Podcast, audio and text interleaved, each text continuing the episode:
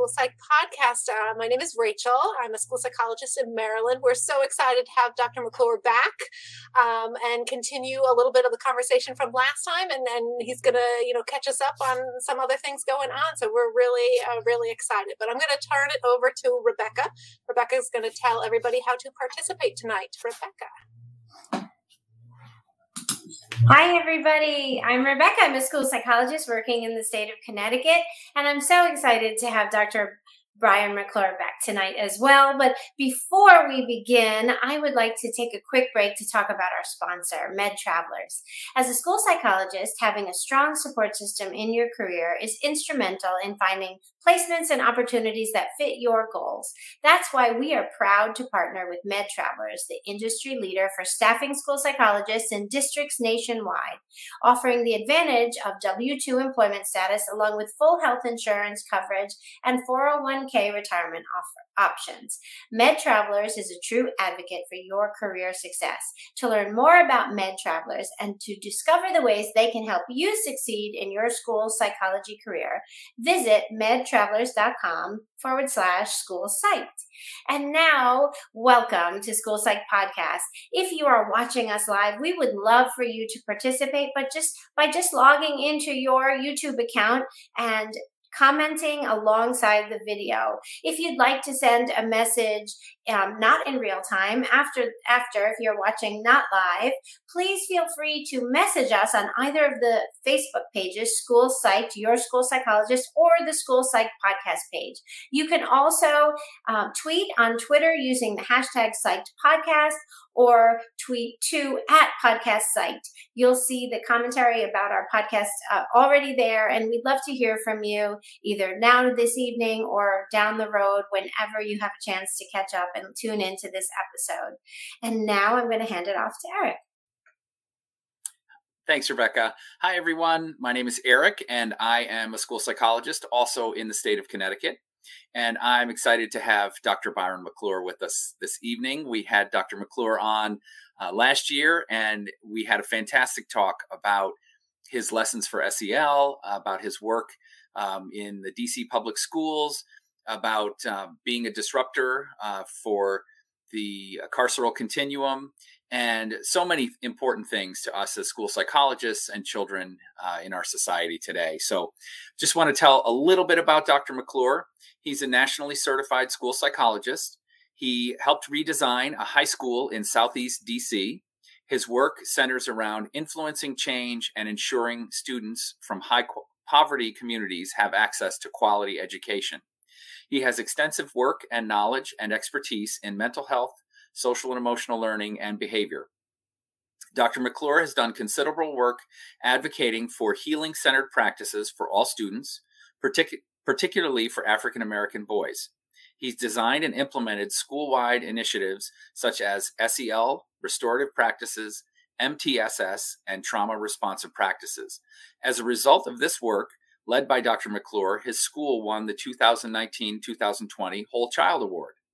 Dr. McClure has presented across the country as a panelist, speaker, and featured keynote speaker. He believes in maximizing everyone's limited, limitless potential. Welcome, Dr. McClure. We're so excited to have you back. It's always a pleasure to be with you all. Thanks for inviting me back. Uh, always good to be here and, and to talk all things school psychology with you all. Awesome. Well, last time we had you on, we talked quite a bit about your lessons for SEL. We talked about being a disruptor, which was my favorite talk, uh, hearing you speak at NASP a couple years ago. And um, you've got some new things coming from lessons for SEL and uh, particularly focusing on restorative practices. Um, so I'm wondering, you know, restorative practices uh, are sort of um, a catchphrase, right, in the field today. So I'm wondering if you could start perhaps with just telling us a little bit about what that means to you and, and what restorative practices look like. Yeah, absolutely. And again, it's it's my honor to be back with you all today. Um, I've been I've been lucky uh, to do um, a lot of work inside of the the public school system, um, and now that I, am doing lessons for SEL, um, really helping educators and school psychologists to understand, you know, the, the core principles around social emotional learning, around restorative practices. And there might be a number of different uh, definitions around restorative practices, but what restorative practices means to me, um, it's a set of practices that are really designed around repairing any instances of harm, um, it's a, a, a system wide change that should happen uh, to really help students to acquire the skills that they need to repair those instances of harm, to build a community of trust, to strengthen relationships, um, to bring in uh, systems of accountability. Um, and more than anything, I think the the bigger umbrella, of which you might lump under restorative justice, is it's a it's a transformative approach, right? And in the sense, a lot of uh, when we look at schools across the nation, historically have adopted this punitive approach to school, right? Whether it be through compliance or harsh disciplinary policies such as zero tolerance. With restorative practices, it's a transformative way that says that we're no longer going to have this punitive lens. Instead, we are going to focus on restoration, right? Repairing instances of harm that might have been done, holding uh, each person accountable so that we might build a stronger sense of community. And so, through that restorative justice lens, you have a set of practices, uh, which I'm sure we'll dive deeper in. Um, but that's what I spent uh, a lot of my time working inside of DC, um, implementing uh, these practices, which it took years, right? It's not just something that you could you could open up a box and and you know say, hey, we're a restorative justice school. No, it takes years um, for implementation, uh, for maintenance, and to really roll it out across um, a tier level of support. But I've been fortunate to really dive deep into that work, and so now it's set me up um, to where I'm helping uh, other educators, psychologists across the nation to really strengthen um, and develop the understanding of restorative practices, uh, restorative justice, restorative circles, um, and what it can do to improve outcomes for their students. I really like that you you mentioned that it's systemic, right? So, um, you know, one of the things that I think we have trouble with in education is that we expect to just crack a book and uh, you know and, and roll out you know five steps to restorative practice you know or um, and expect that everything's going to fall into place. And then when it doesn't you know perhaps then we toss the book and say this doesn't work or um, you know and, and probably default back to our previous positions or previous behavior um, and and I think one of the things that we came out of, especially in the 1990s, at least um, in education systems that I was in, uh, was zero tolerance policies, and so we had this really harsh sense of punitive uh, discipline where there was just no wiggle room. Right? You did this, you got this kind of thing. Um, so I, I really like the fact that we, you know, we need to take this from a systems lens and um, and see what um, you know what we need to do to address that systemically. Absolutely, and it reminds me of a conversation I had with uh, with my brother today, and we were. I grew up in, in PG County, uh, Prince George's County, which is in Maryland, a predominantly African American district. Um, you know, really close to DC. And one of the things I was talking to my twin about is how we grew up um, in a school where we might have been, you know, considered to be a, statistic um, based on where we're from um, growing up in PG County. But what was interesting, I reflected on my ninth grade year and then my 12th grade year. And when I was in ninth grade, believe it or not, I got suspended. And I was suspended. I was just being a knucklehead, um, skipping class. I thought I had it all figured out. And I, I went to uh, my spot and I got cocky and I got sloppy. And then they implemented this hall sweep and I got caught in the hall sweep.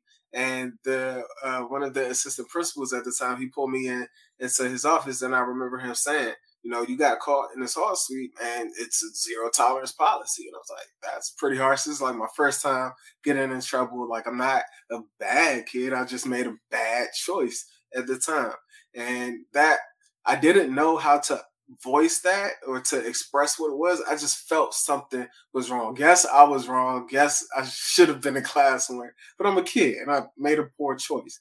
Um, and I, I was suspended for that. Fast forward to my 12th grade year in high school, um, different administrator. Um, I was doing some, I was another back in the day. I wasn't a terrible kid. I was a kid, right? Just like all of us were. And I remember it was the 12th graders versus the 11th graders. And me and my twin, we were on the wrestling team. And we just thought it would be a good idea to wrestle the other kids. And I picked this boy up and I had him in, in midair in the hallway, slamming him. And the assistant principal, Miss Moore at the time, saw me and she was like, Byron. And I looked and he's in midair. We're going to the ground. Mm-hmm. It was like something off the movie. And she was like, My office now. Like, all right, zero tolerance. I'm about to be suspended again. And she just looked at me like, no, I'm not. What would that do? You're in 12th grade. You should be graduating. And she pulled up my files. She looked through my grades. She looked to see if I was on track. And I wasn't on track to graduate. And she said, you have enough time to be playing, uh, but you don't have enough time um, because you're not on track to graduate.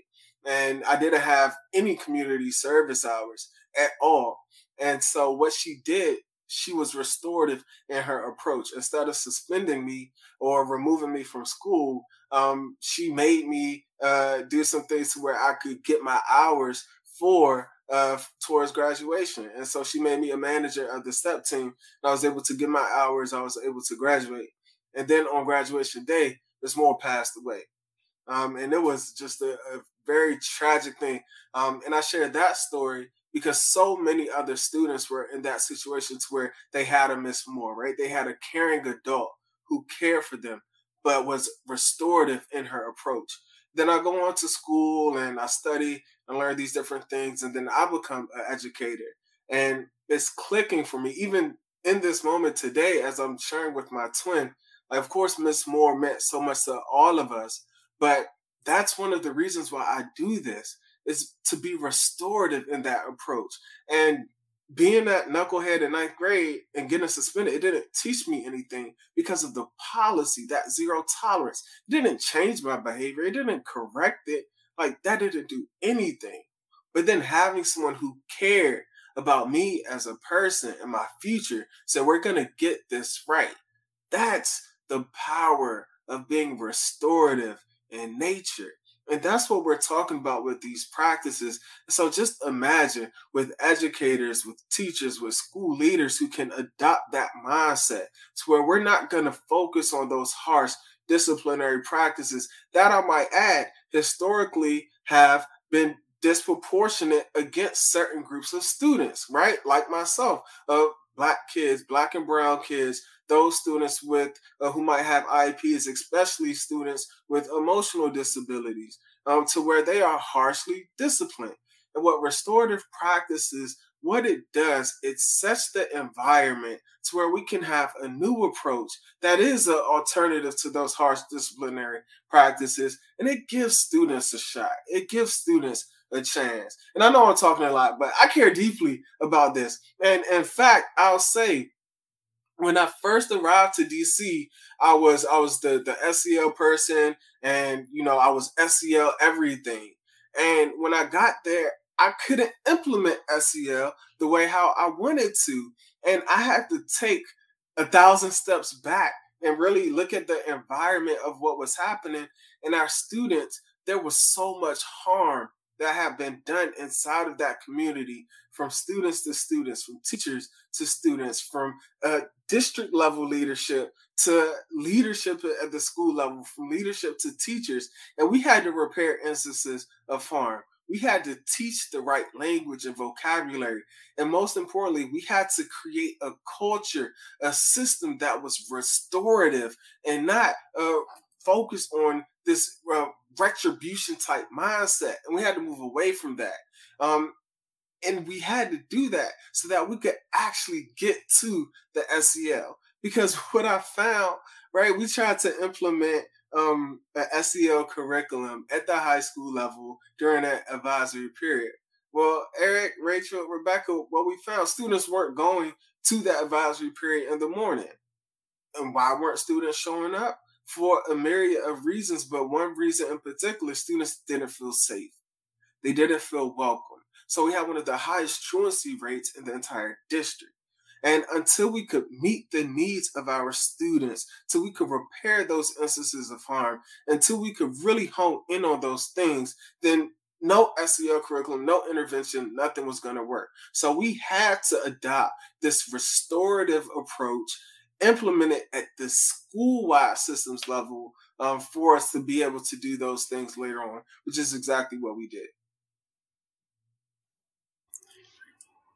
That's uh, amazing. So just like um, a relationship, right, where we have to maintain, build, and maintain trust, right? If somebody, um, you know, does something that bothers us or is inappropriate to us, you know, we have to then figure out whether we can trust that individual, right? So your students, that level of trust um, was was really disrupted, um, and it, it, sounds like it really takes the step, the first step from the adults to um, to correct that and and repair that.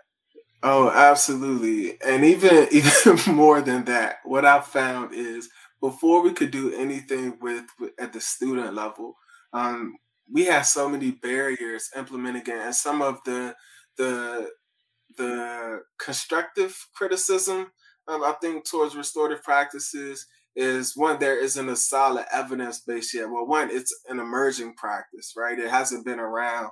Um, that it's been around, but not for you know centuries and decades. Like it's an emerging practice.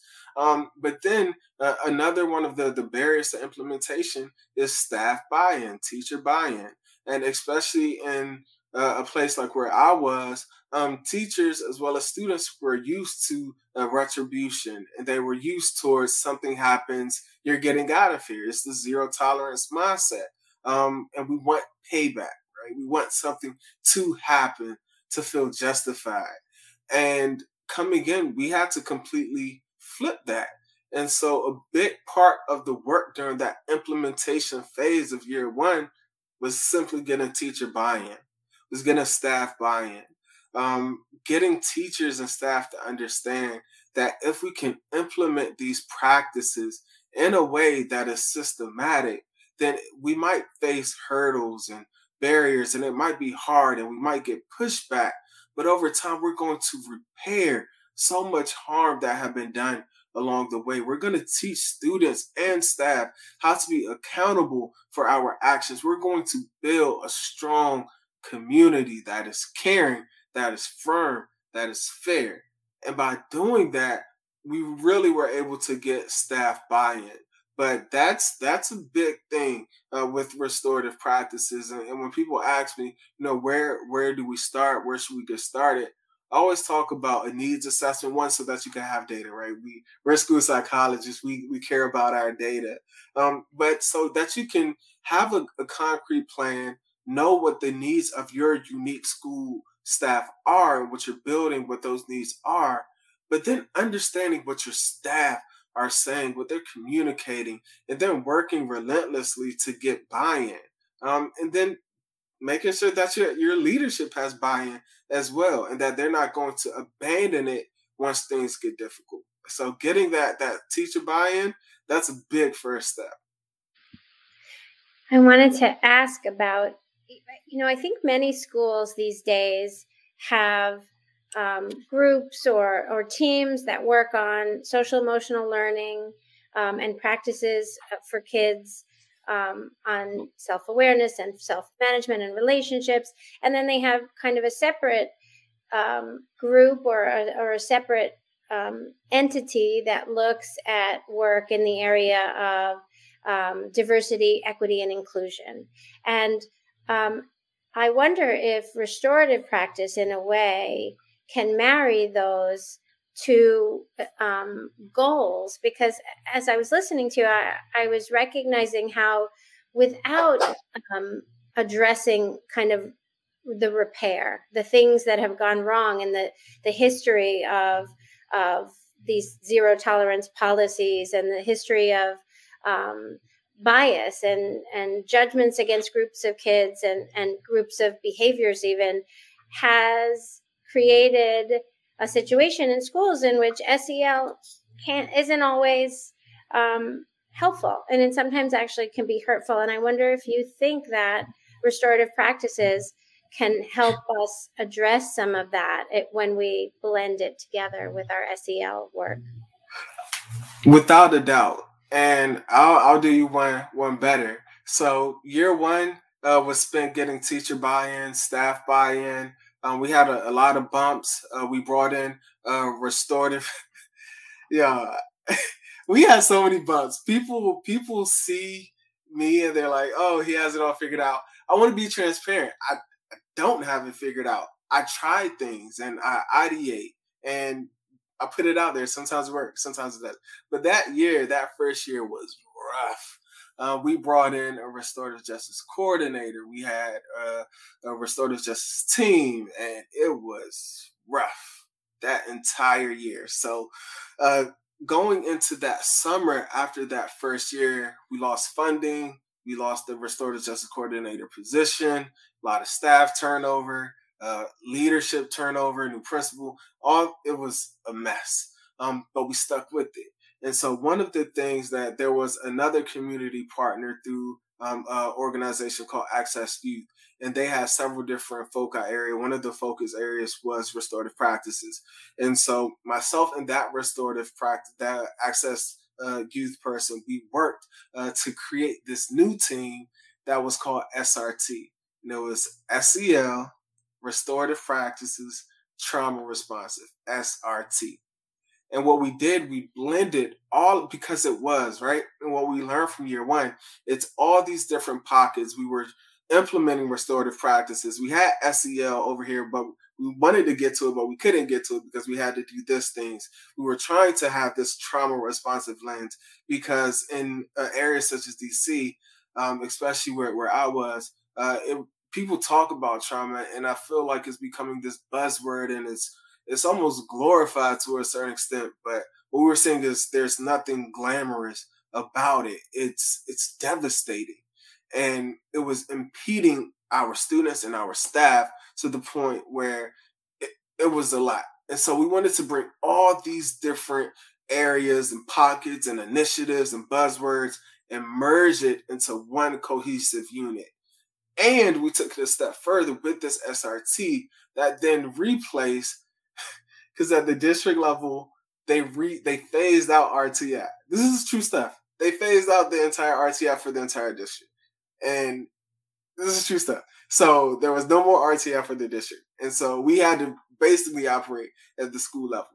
And so what we ended up doing was saying that we are going to use this SRT SEL restorative trauma responsive team to now look at our this tiered system of support through a lens of what harm has been done to our students academically, behaviorally, socially, emotionally, um, and attendance. And we still had meetings and we were discussing students across tiered levels of supports, but we looked through things through this restorative lens of what harm had been done, how can we repair the harm, and then we will funnel them to our mental health team, to the restorative team. We will put in these interventions and support. So we had to, we didn't have a choice for this to work going into year two, we had to be strategic about bringing all these different practices and merging them together so that they were cohesive, that it fit within this tiered level of support, and that most importantly, it was trickling down to the teachers, then from the teachers to the students, so that the work was actually making a difference. So the short answer is yes, we absolutely had to do that we've talked a couple times on different episodes about yeah tier one and um, core core practices and i think that you know what you're saying hits so much on that. And as school psychologists many of us get shuffled into tier three and i think that you know you're setting such a good example for for diving into kind of the systems level approach that again school psychologists sometimes you know aren't given a whole lot of opportunities to get in there um, and and it's easy to get kind of just pushed into this okay i'm going to test this kid and put them in special education or you know this kind of narrowly focused role and it's hard i think to get to get a seat at some of these other tables and these other teams that they might not have historically had a school psychologist um, involved in that. So I think that that's really awesome that you've been able to form the relationships and and get yourself in there? How, how do you recommend that, that other psychs kind of go about doing that? That seems a little bit overwhelming. And when i'm hearing you talk about when you first went in there um, you know kind of having having troubles and i experienced that as well you know you get out of grad school and you think that these are this is the way things are supposed to be and when you see it not working like that you want to go and change it and you very quickly get get kind of mm-hmm. smacked mm-hmm. down and put in your place because like you said these things takes years and you can't just come in and and flip it on its head right away yeah and, that's a, a very important point because i'm doing all of this uh, at that time as a school psychologist. And I'm not naive enough to to think that school psychologists across the country have that luxury. To where, in fact, I was brought there. I was invited in uh, to come in and focus on SEL um, with maybe doing some restorative practices. And then uh, we found out quick uh, that we couldn't do SEL. We had to do restorative practice first, but the leadership they brought me in to do just that. Um, and so they they had a belief in me. But it's also important for me to say this, Rachel. I had to show and deliver the value in this work, right? And without me doing that, without showing staff the benefit of the work and what's the value in it, and using my skill set as a school psychologist, whether that's through consultation, whether that's through collaboration, whether that's through the data, whether that's through understanding systems level change. Listen, make no mistake about it. I was brought in to that school to really focus in on systems level change. And going through graduate school, we learned that, right? We all have assessment courses. We all have, that's our bread and butter. But we also have to keep in mind, we were trained to do a lot of different things. And I really leaned on my expertise around systems level change, consultation, data. All of those things really helped me to come into that school and look from the top down systemically what was happening that was a barrier to our students learning. And as I was able to articulate and voice that to leadership, they said, well, he sounds like he knows what he's talking about. So go do something about it. And they gave me a little bit of leniency to do it.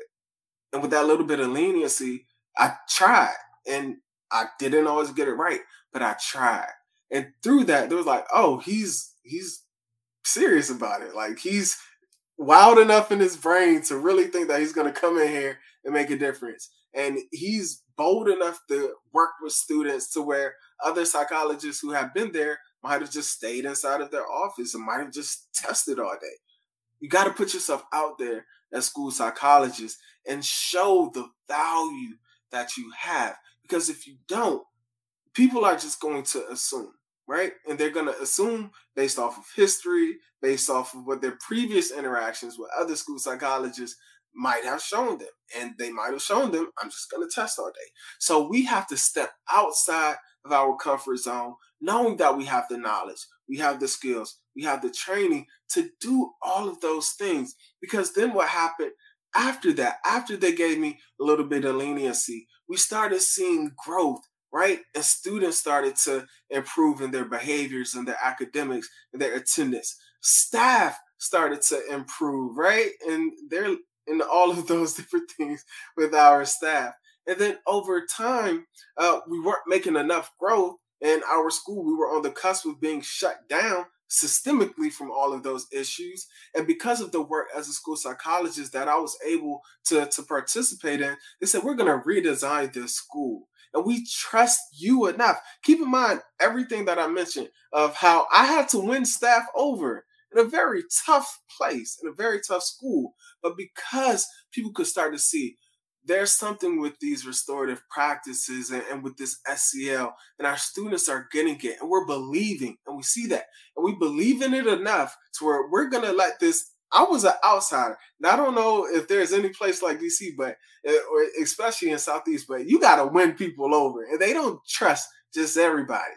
And so for them to say, we want you to be part of this team that's going to lead our redesign work, that's a big, big statement but I, I give a lot of credit to my skills, my training, my knowledge and expertise as a school psychologist, understanding data, systems level change, consultation, to do all of those things to make a difference inside of the lives of our students and, and our staff.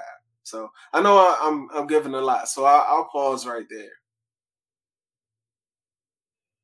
That was great. What great words and um, and really, you know, you explained so much. There's a lot of layers to what you're saying, um, and it, it, paints a very clear picture. Um, I want to just give uh, a quick um, mention. One of our viewers uh, gave a little comment, and she said that uh, was referring to your assistant principal when you got in trouble as a as a senior.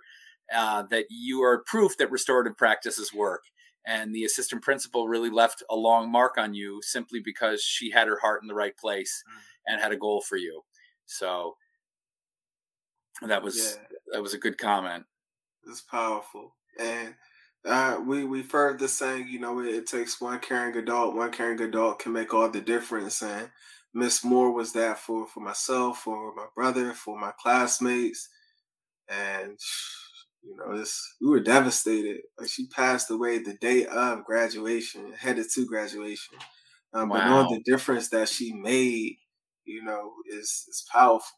Um, and it's you know, I'm I'm what how many years removed from high school, and I'm literally talking to my brother about the impact of making that connection in my head of maybe this is why I care so much about restorative practices, um, and why I I I despise, that's a strong word, but while we have to get rid of zero tolerance policies that are just so harsh, because I think about um, when I was in DC at, at, the high school, I'm working with other high school students and I see myself in those kids. And what restorative practices does, it sets the environment for them to make mistakes, y'all, and know that it's okay, that you're not going to be condemned or criminalized for it.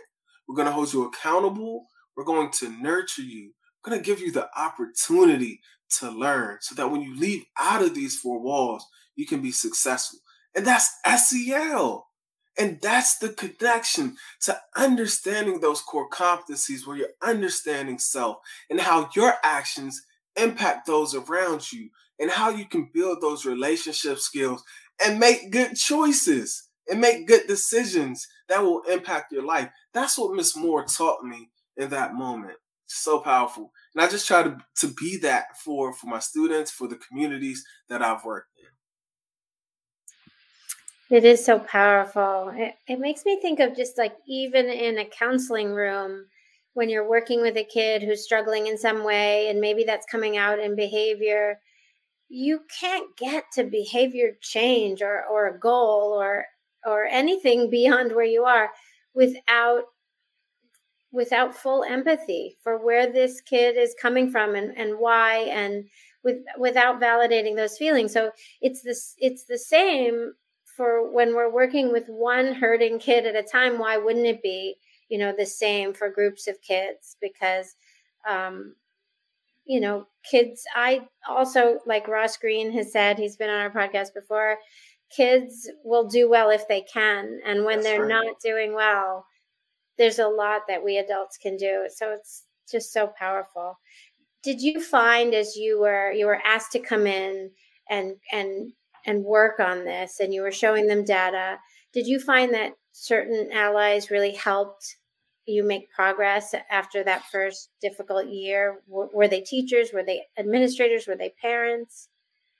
Yeah that's a excellent question, and I I had to find allies in the work, um, especially just one. We you have to understand the dynamics of where you are and, and where you're working. Every school environment is different. Every culture, every climate is different. It has its nuances, and I had to go into a place. I, I worked, you know, in, in Southern Maryland in a high poverty area, um, but going into DC was very different. And I had to learn, I had to listen, I had to observe, um, and I had to to build allies. And in doing that, I remember um, I, I, talked to the leadership and I, I, said, "Hey, I think we should go to to this restorative practices training." Um, and we went, and that was I came in uh, in the summer, so I had a, a little bit of time uh, to meet some of the staff who were working over the summer. And one of the people who was working was one of the deans, and one of the deans have been there for literally like decades, like thirty years, almost older than I am um, at the time. And you know, it's always this: who's this young kid? Who's this guy? Let's kind of fill him out. And in one of the first trainings and sessions, I'm talkative. I voice my opinion. I say what's on my mind, and I was just sharing, you know, things that I thought was interested. Um, and I was speaking out, and it was the, the, these people from the district. I didn't know who they was, but I was sharing. Uh, they had made a comment about those kids, and I was kind of offended by it um, because it, it didn't sit right with the audience and the type of comment. And so I said something about those kids and how any one of us could have been one of those kids and how we, we have to choose our words wisely. And the dean was just looking at me. And afterwards, we went on lunch break. And he just pulled me to the side and he said, he, he called me Doc. He said, you, you know, Doc, I, I've been listening to you and, you know, you're, you're going to, you're going to do all right here and he we had a long conversation but he gave me permission to be myself and to speak and he kind of told me that you have to win uh the this the staff over it's not always going to be easy um because they've been through a lot right? They've been, they see the students experiencing trauma and they've experienced vicarious trauma. They have leadership that leaves, that turns over year after year after year. So they have their, their guards up. So you can't take it personal, but you have, again, the knowledge, the skill set, the expertise. So don't be discouraged. But he gave me the permission.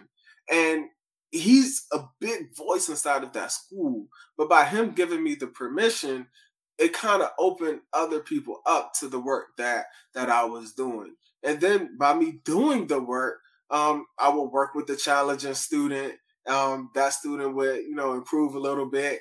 Uh, I would bring a teacher into a restorative circle. Like he's here with the students. I would literally, I would as soon as I enter into the building, I'm walking the halls. I'm with the students. I'm breaking up fights. I'm putting out fires. I'm on the ground, and they were like, this guy, he's talking it, but he's serious about it to the point to where they were like, all right, Doc is going to advocate for these kids no matter what. And he's going to bat for them. And we're sick of him. And we know restorative practices. We know SEL. We got it. Um, but I, I had to win them over. And it started slow.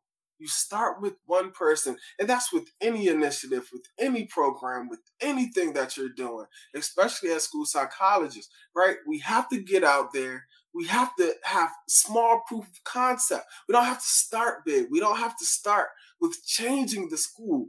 But if we can start small with one teacher, with one dean, with one assistant principal, and do something that actually makes a difference, That people say, oh, yeah, then you'll get a little bit more. Then you'll grow. And then that can grow into a tier two or tier three. And then you're at the systems level change. And then you're at the district. And then you're taking whatever you're doing across the nation and changing lives all across the world. That was really dramatic, but inspiring. that was amazing. really, um, I have so many thoughts uh, right now, but um, just I think we're all at a place coming back to school this year um, where we need this now more than ever. You know, I, am seeing um, so many anxious kids, anxious adults, um, people at their capacity um, as far as frustration tolerance and um, and so I think you know likely the results of so many things you know that we've experienced and many people have experienced during the pandemic um, you know from uh, racism to you know not just the fear of the the pandemic but all of the things that um, so many societal issues exposed or were exposed um, uh, opportunity gaps and and lack of medical care and just so many issues um, and I think we're really feeling that coming back to school. I've spoken to so many educators from a number of districts, not only in my state, but um, in, in uh, neighboring states that are saying, you know, kids are just coming and there are fights and uh, kids are anxious and teachers are stressed. So, um, really, just hearing this now is is just as a reminder me that um, this is where we need to get back to, um, not jumping in worrying about testing and not jumping into the school year worrying about um, academic levels. That all is important, and we'll get back there. But just the basic relationships and basic inter, you know community and and interrelationships within our our school communities. Yeah, absolutely. I, I think you're you're spot on, and I I kind of I think we all had an idea that it was going to be difficult transitioning back into uh, the school setting, um, but I don't think any of us really knew it was going to be this challenging. To where I'm hearing, you know, educators, staff are, are really burnt out already. Um, and this is October, and going into it, that's why I wanted to provide resources to to help educators um, uh, across the country as they transition back into the school setting uh, with, with some of the, the resources that, that I provide. But you're, you're absolutely right. It's it's rough. It's it's tough. I'm wondering if you could back it up a little bit for somebody who maybe doesn't know. Uh, you know, my, my school does a little bit of restorative circles and whatnot. What tell me what that is, um, and and how that looks. What would you look to see if somebody if there was an uh, something happened and a school psych was called in? How how how might that that look? Does that make sense? Yeah, if what the restorative circle process looks like. Yeah, absolutely. And so there's uh, under restorative practices, I look at it like uh umbrella, right? And at the top of the umbrella, can y'all see that? you have restorative justice. And restorative justice is the overall philosophy that's moving from a punitive approach to a more restorative, transformative approach that's focused on healing, repairing instances of harm, building trust, establishing communities, right? And then underneath that umbrella, how do you get there? And you get there through a set of practices that are restorative, hence restorative practices. Underneath that umbrella definition of restorative practices, there are a number of practices that you that people can use to help them restore instances of harm. And that can be things from restorative conversations. That can be anything from I love, and people don't talk about this enough, but identifying and tracking trends and discipline data, reviewing policies, practices, procedures that are creating harsh disciplinary practices in the first place. People don't talk about that. That was a big, big thing that I did year one as well. And then just the other two that I'll say quickly that I think are the most important are proactive practices, which can really be done at the tier one level, going into the tier two level, and then responsive practices, um, which can be more of those responsive circles, community building circles after an incident happens as well. What I spent a great deal of time focusing on was, of course, helping understand the, the system, how we can roll out restorative practices at a systemic level, looking at trends and discipline data um, in AP gifted honor classes, right? Because how are we creating the conditions where students might be successful? Um, how are we combating harsh disciplinary practices, things such as zero tolerance or uniform policies or hair policies, or in my school, cell phone policies, which was leading to ridiculous rates of suspensions and expulsions and students being turned away at the door. And we had to look at why are students being turned away? What's leading to these trends in discipline and we had to look at the policies. Um, and so, looking at all of these as a set of practices that ultimately are leading towards restoration and healing to promote a positive school culture and climate. Now, that might be a lot. I really, in in my talks, my presentations, always say you can start with the data collection, looking at trends and office discipline referrals. That's a great place to start or you can start with having restorative conversations. And I always I have it's like this four by six cards, and it asks a number of questions. How can you have restorative conversations? Um, and it goes through preparing yourself, right? You got have to socially, um, emotionally, like make sure that you're ready to enter into these tough conversations. So it's getting yourself ready, and that involves self awareness, right? You have to be able to understand your thoughts, feelings, emotions, how you're entering into this conversation. But then it moves you through a number of other questions. So, what was the incident? what happened, who might have been harmed. And then it moves you to uh, what is each person's perception of the harm that happened. Then how might you restore the harm? What is it that you need in this moment, in this situation? And then how can we move forward collectively together? And so I believe that restorative conversations is one of the most powerful, it's one of the more simple practices that you can do. It's a great way to get started in introducing this at, at a at a, a systems level. It's something that doesn't take that much work. That's so awesome.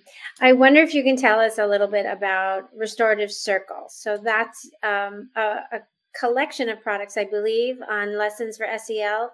How can school psychologists use restorative circles to try to create these restorative practices in their schools. Yeah, absolutely. And Eric alluded to this earlier. Um, coming back into the school year, we knew that it, it was going to be hard. It was going to be, you know, challenging. It was going to be uncertainty. And so I wanted to take resources and tools that I found to be effective for students who I've worked with um, that was restorative in nature but then I wanted to blend it with SEL. Now, people might not know. So, my resource is called Safe Circles, right? And it's kind of like a double entendre. Is that the right word? Um, it's a play off the word safe in the sense that safe, we want to create a safe, welcoming environment as students are returning back. We want to be able to have conversations and dialogue about whatever it might be going on uh, with that student, with the groups of students, with staff, as well in an environment that is safe, that is welcoming, that is inclusive to all students. But SAFE is also an approach that is designated by CASEL.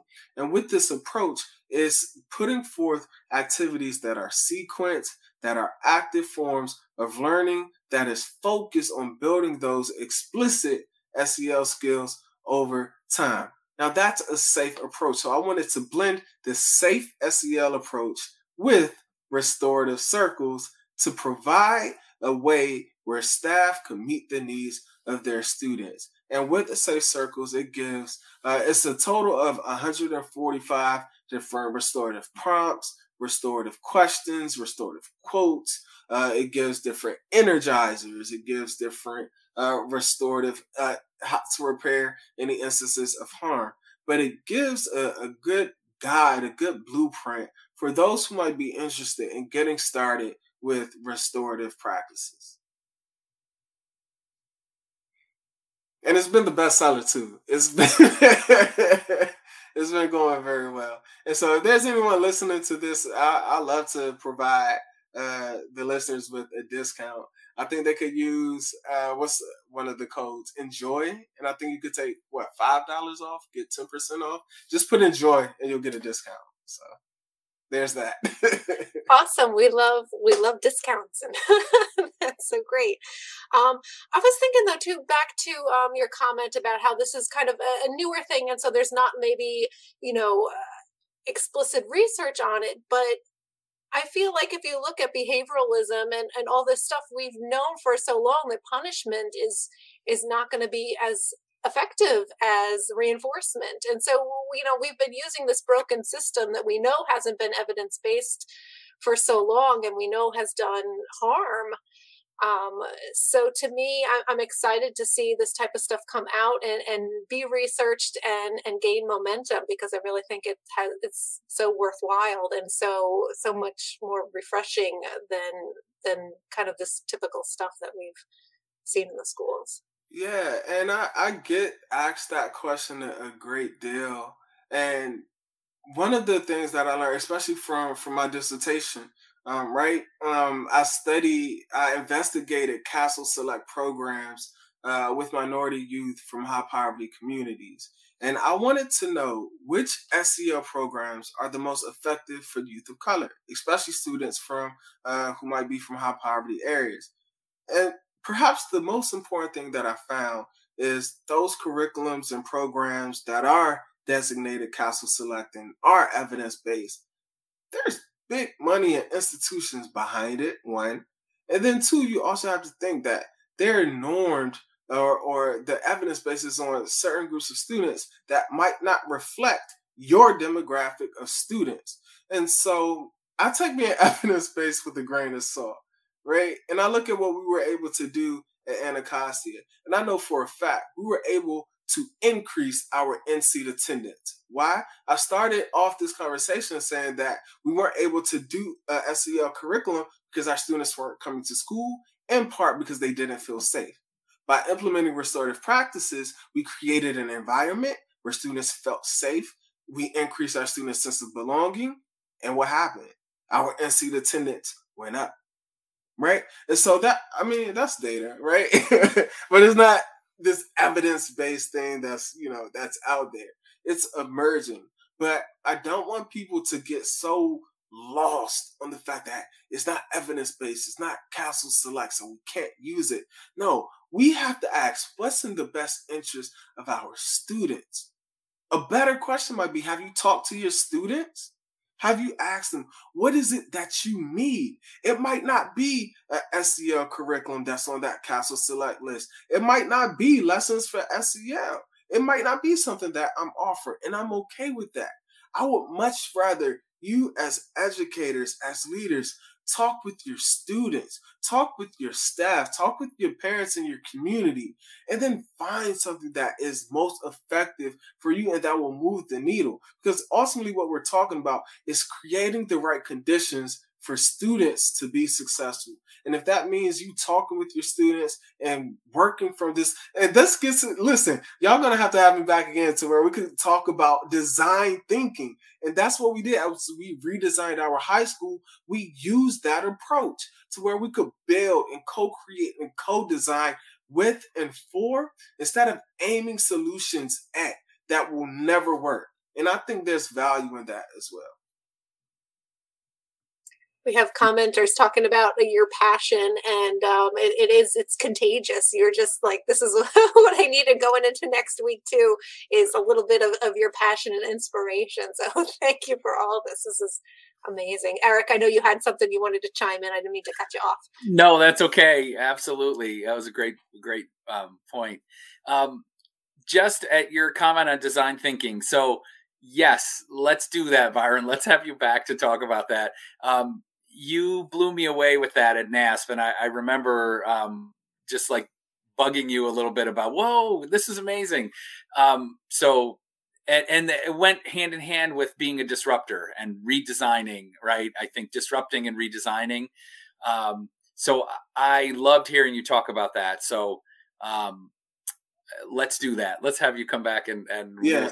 spend more time. Let's do that seriously because honestly, I think that's the future of SEL, the student centered design thinking approach. Fantastic. And we're seeing some great comments come in. That's pretty cool. I don't know if they're saying that, but how it's like popping up on the screen. Y'all, look, School Psyched podcast is next level. this is next level. But I know we're running short on time. So yeah, any any last questions or comments from the audience for sure. Um, and I know that Eric's going to uh, talk about our, our sponsor, and I want to remind people too that um, let's see, November seventh um, is our next podcast. Um, Evelyn um, Bilius is coming back. Sorry, Rebecca. I know that's. Uh, did I say her name wrong? No? Okay.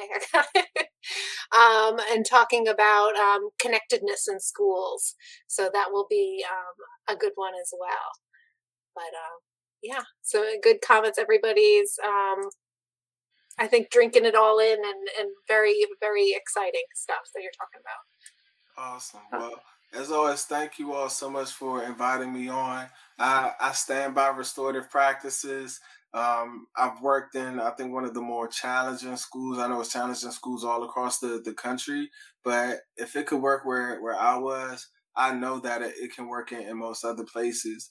Um, and I think it's something that uh, not just students need, but our staff benefit from it as well. Our entire school communities can benefit from restorative practices. And most importantly, school psychologists, we have these skills and we have to tap into them. So I'm imploring, I'm pleading, I'm begging the school psychologists, let's step up and out of that test to place mentality. Let's change the world, y'all. Let's do it. Thank you, Dr. McClure. We are right there with you. This is awesome. Um, and thanks to our, our listening community who chimed in with live comments. We really appreciate all of you. And um, our school psych uh, hive, hive mind, uh, where we're all in this together, right? We are a community of, of uh, folks who are here to help students and here to work with families and support teachers. And um, we're here to, to learn it and get it right. And so um, we really appreciate having folks like Dr. McClure on to um, help share his wisdom, expertise, and knowledge with us. So thank you again, Dr. McClure, and we're excited. Uh, we'll set something up to have you back. And uh, before I read a little thing on our sponsors, anything else you want to um, say? We've got Enjoy as a discount code for um, lessons for SEL, and um, and uh, do you have a copy of any of your books with you? I see something in the background. Hold something up. Uh, Oh yeah, let's see. This is uh one of our books, Discovering the Ultimate You. It's a children's activity book. Love it. Bunch of cool interventions and uh, three good things and coloring pages. I don't know if y'all can see that. The light's pretty bright, but it's pretty cool there. Safe circles, of course. We have free resources. Our YouTube video lessons are always free. Um, follow us on social media across all platforms at Lessons for SEL. Um, I'm on there on Twitter uh, at School Psych Life, all things school psychology related. Always a pleasure, you all. Thank you. And as we close, just a quick uh, mention of our sponsor, uh, Med Travelers. Uh, Med Travelers um, is a leader in school psychology staffing. The genuine care, benefits, and guidance that they demonstrate with school psychologists is the mark of a true partner in career success. To learn more about Med Travelers and discover ways that they can help you succeed in your school psychology career, visit medtravelers.com forward slash school psyched. Thank you, everyone. Have a great night. Night, everyone.